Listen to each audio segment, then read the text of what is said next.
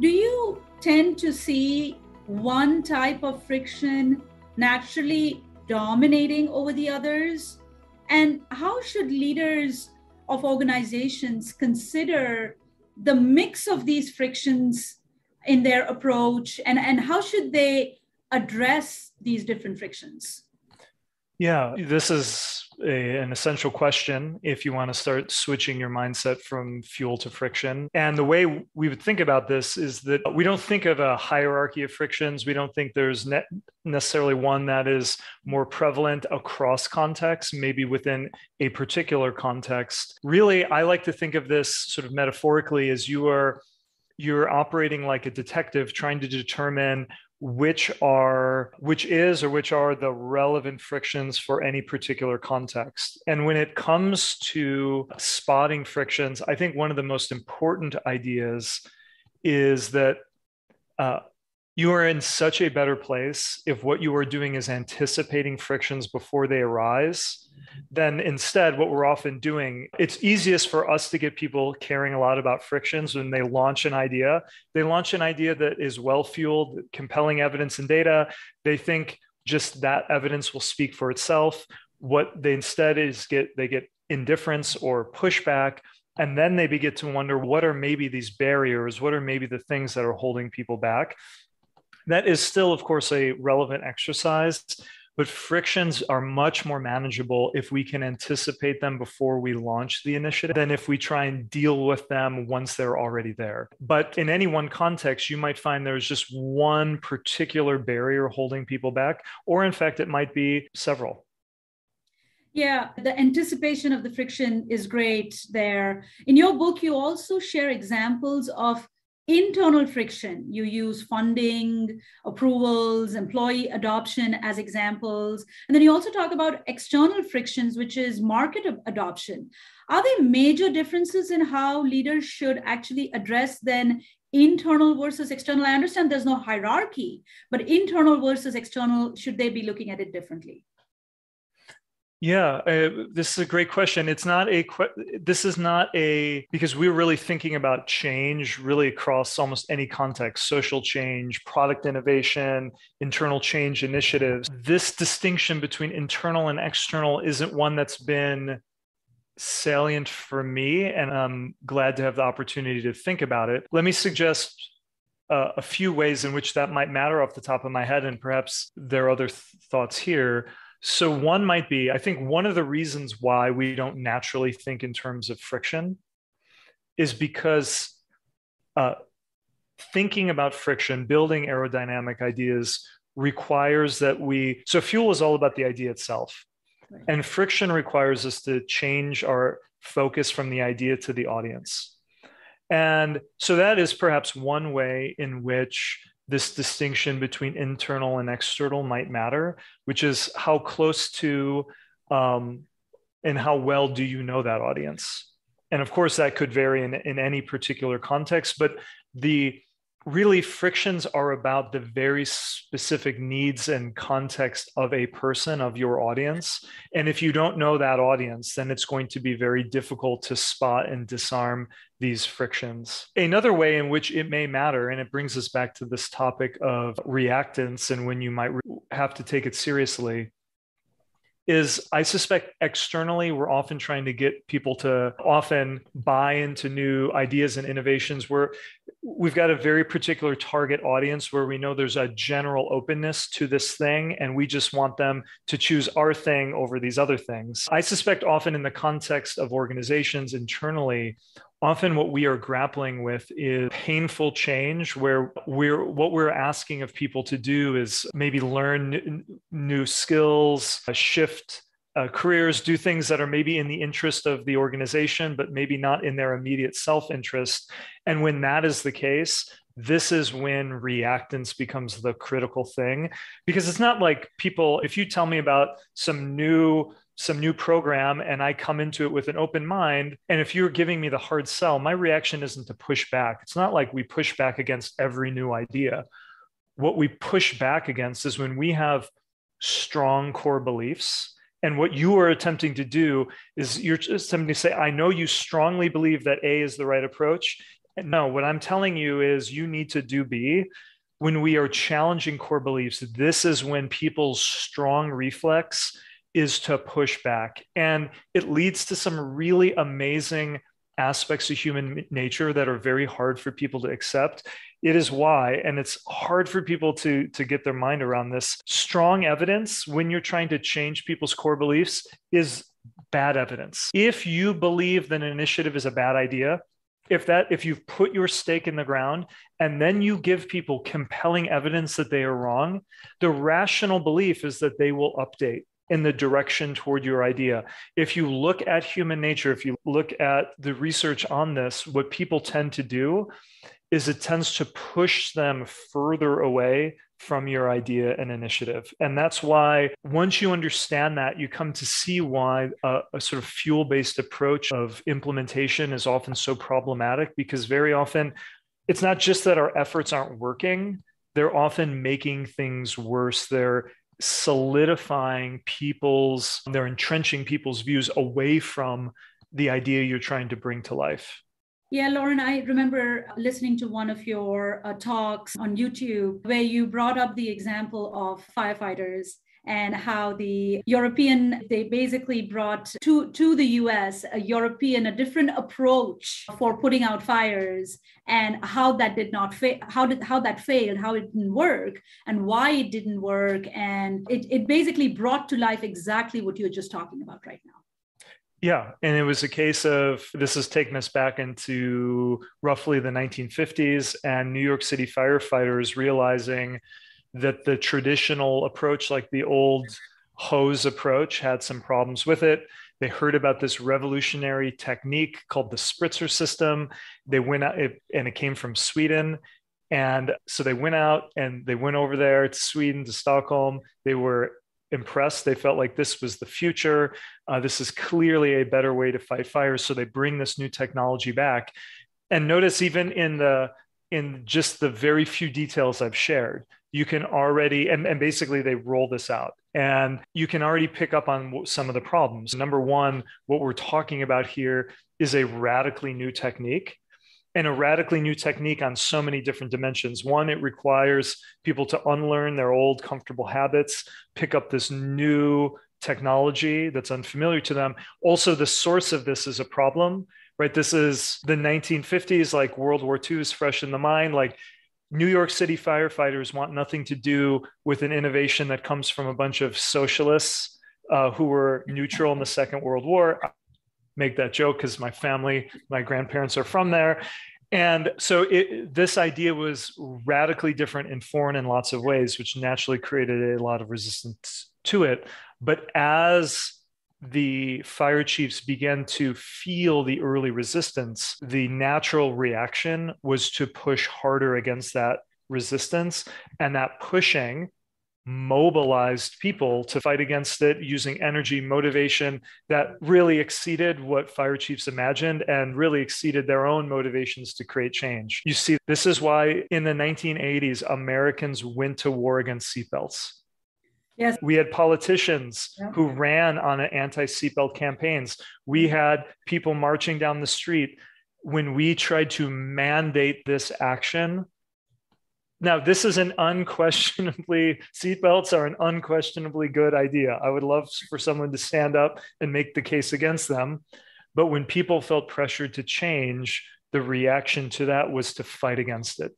Yeah, reactance. Love it. Loran, I, in the book, there's a really interesting story around how cake mix used to have powdered eggs in it and it didn't actually catch on until they actually took that ingredient out and had people start using fresh eggs because it uh, tapped into this emotional need to actually create a cake, bake a cake from scratch, and, and give it to somebody.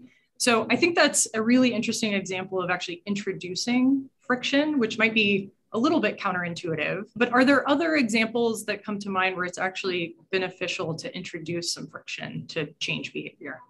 Yeah, yeah, that's a beautiful example. What I would say is so you were adding a step, but adding that step removed a different friction. And that was so the idea that the, the, cake mix story is uh, here again, baking is a very sensitive process where getting the details right matter.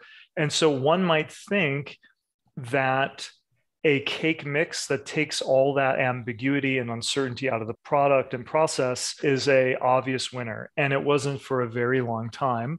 And they so the guy who was the, the person who's the innovator of the focus group was brought in to think about this problem really come to understand why is it that people didn't embrace the easier thing because it's the easier thing the reason is because of what it represents so what it represents is care what you like what why do you make a cake you make a cake because it's not for you to eat because it's delicious. That's not the real job it's doing. The real job it's doing is it's something you give to someone to show that you care. And the ease of cake mix signaled, or at least people feared, that it showed a lack of caring. And it also didn't give people any feeling of pride in the experience. So the really clever insight was to start adding at least a simple step because notice it wasn't a convoluted step it wasn't something that a lot of effort based friction to the process. But the simple step of just adding eggs, which before were just part of the cake mix.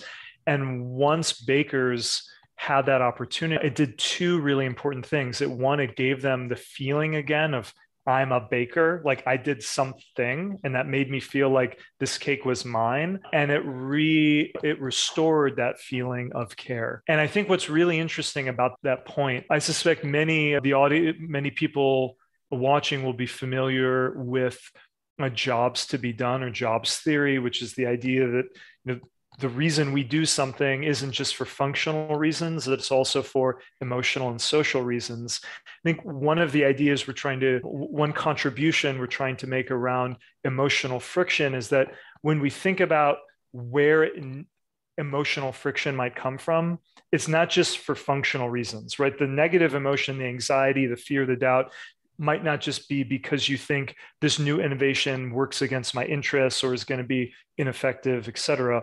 Often the emotional friction comes from these social emotional broader considerations like what does it signal what is it how does it make me look like what feelings will it produce for me that really isn't about the functionality of the idea yeah i, I think that's a really interesting notion. And it actually reminds me of a project I worked on a few years ago with the Children's Hospital. We were looking at creating a medication adherence solution for teenagers living with chronic disease. Hmm. And so when you think about medication adherence, we as the design team, initially our, our thoughts went to those functional needs, thinking about reducing effort. How do we make it easy to remember to take this medication every day?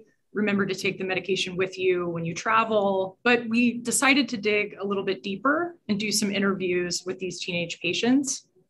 And so rather than start these interviews just solely focused on effort and, hey, tell me what kind of alarm you need to remember to take your medication, mm-hmm. we started broad and we said, tell me about some of the things that get in the way of you taking your medication every day. And I'll never forget one of the, the first participants that we spoke with, she said the guidance is that we need to take this medication every day at the same time each morning. And sometimes I just want to wake up and feel like a normal teenager and not be reminded that I'm living with this disease. Oh, that's beautiful example.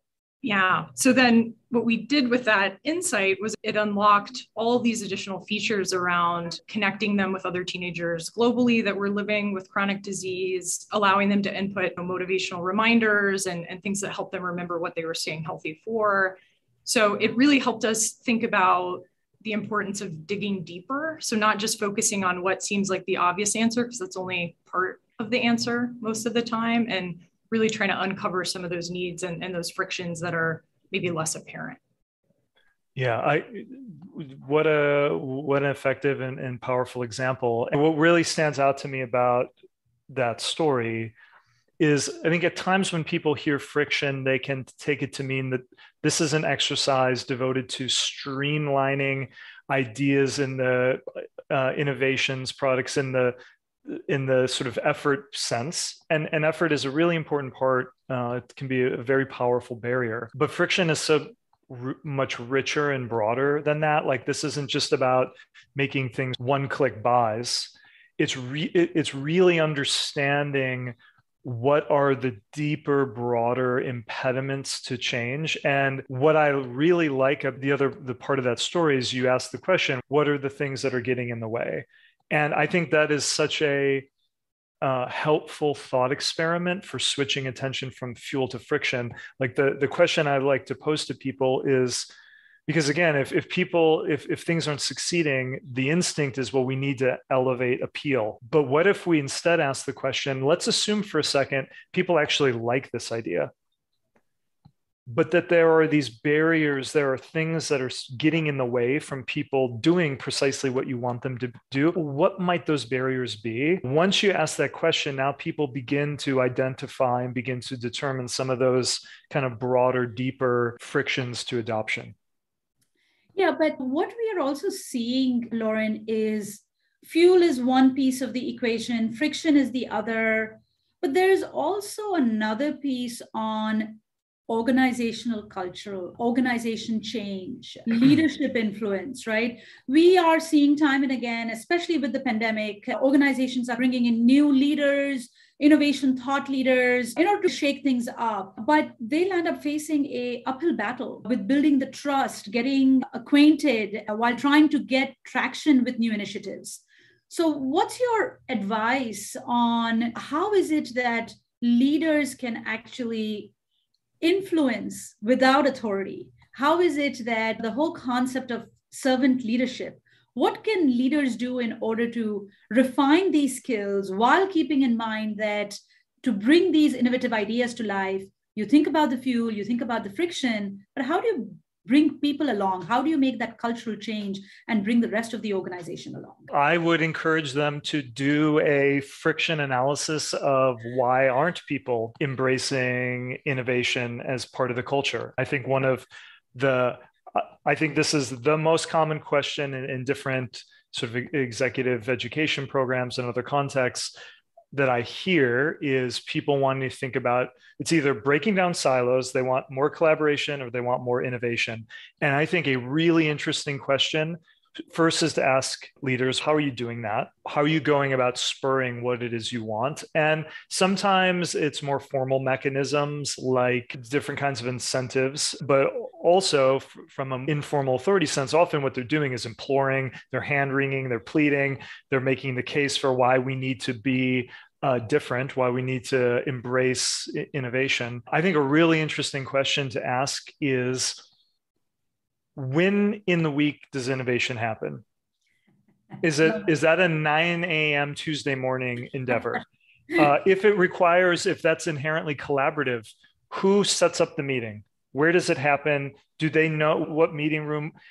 The point is, very often when people are saying, I, I like there are very few places where people will reject the idea that a culture of innovation is a good thing. Right. Often it's that we are not creating environments for it to flourish. Right. It's right. what I would say is are we creating windows of opportunity where if you found that now people are carving out times, if we are helping people execute on the behavior we want, a lot of what looks like resistance is really just ambiguity and uncertainty. And if you look at why people don't get health exams, if you look at why people don't vote, if you don't, there are some people who are against those things. That's a very small percentage of the population. What's really going on in most cases is you have this tremendous intention action gap. Yes.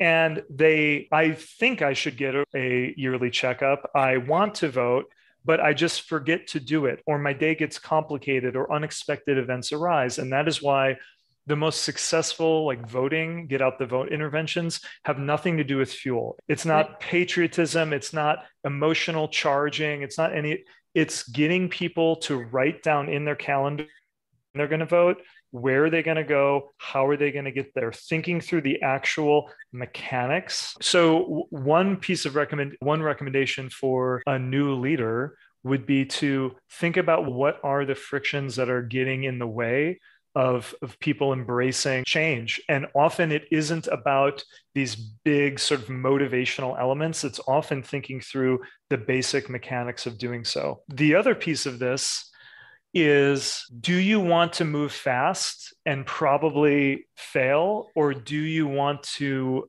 build stronger commitment and have a greater chance of succeeding long term? A fuel based approach to creating change when you don't have the authority to command your idea into existence allows you to simply offer mandates to leverage incentives etc um, if your formal authority is powerful enough fine or maybe it creates reactance and backlash.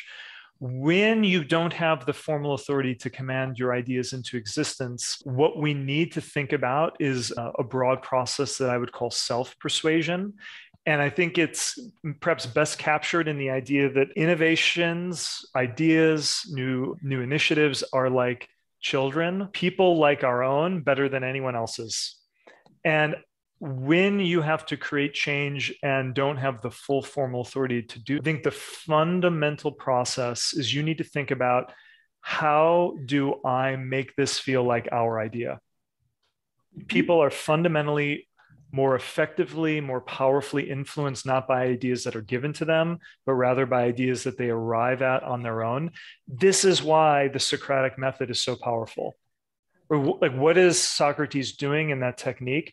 He's asking questions that allows someone else to arrive at an undeniable conclusion. But that person ha- takes it's not a series of arguments laid out for that person.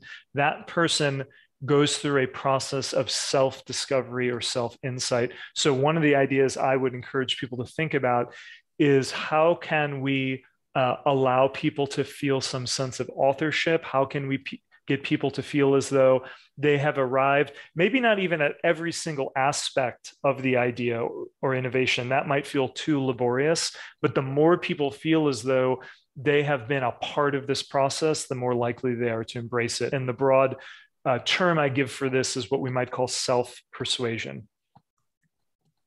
Yeah, I think that's fantastic. And I think that goes for both end users out in the external market as well as you know internal collaborators and, and stakeholders the sooner you can bring them into the process the better. Fantastic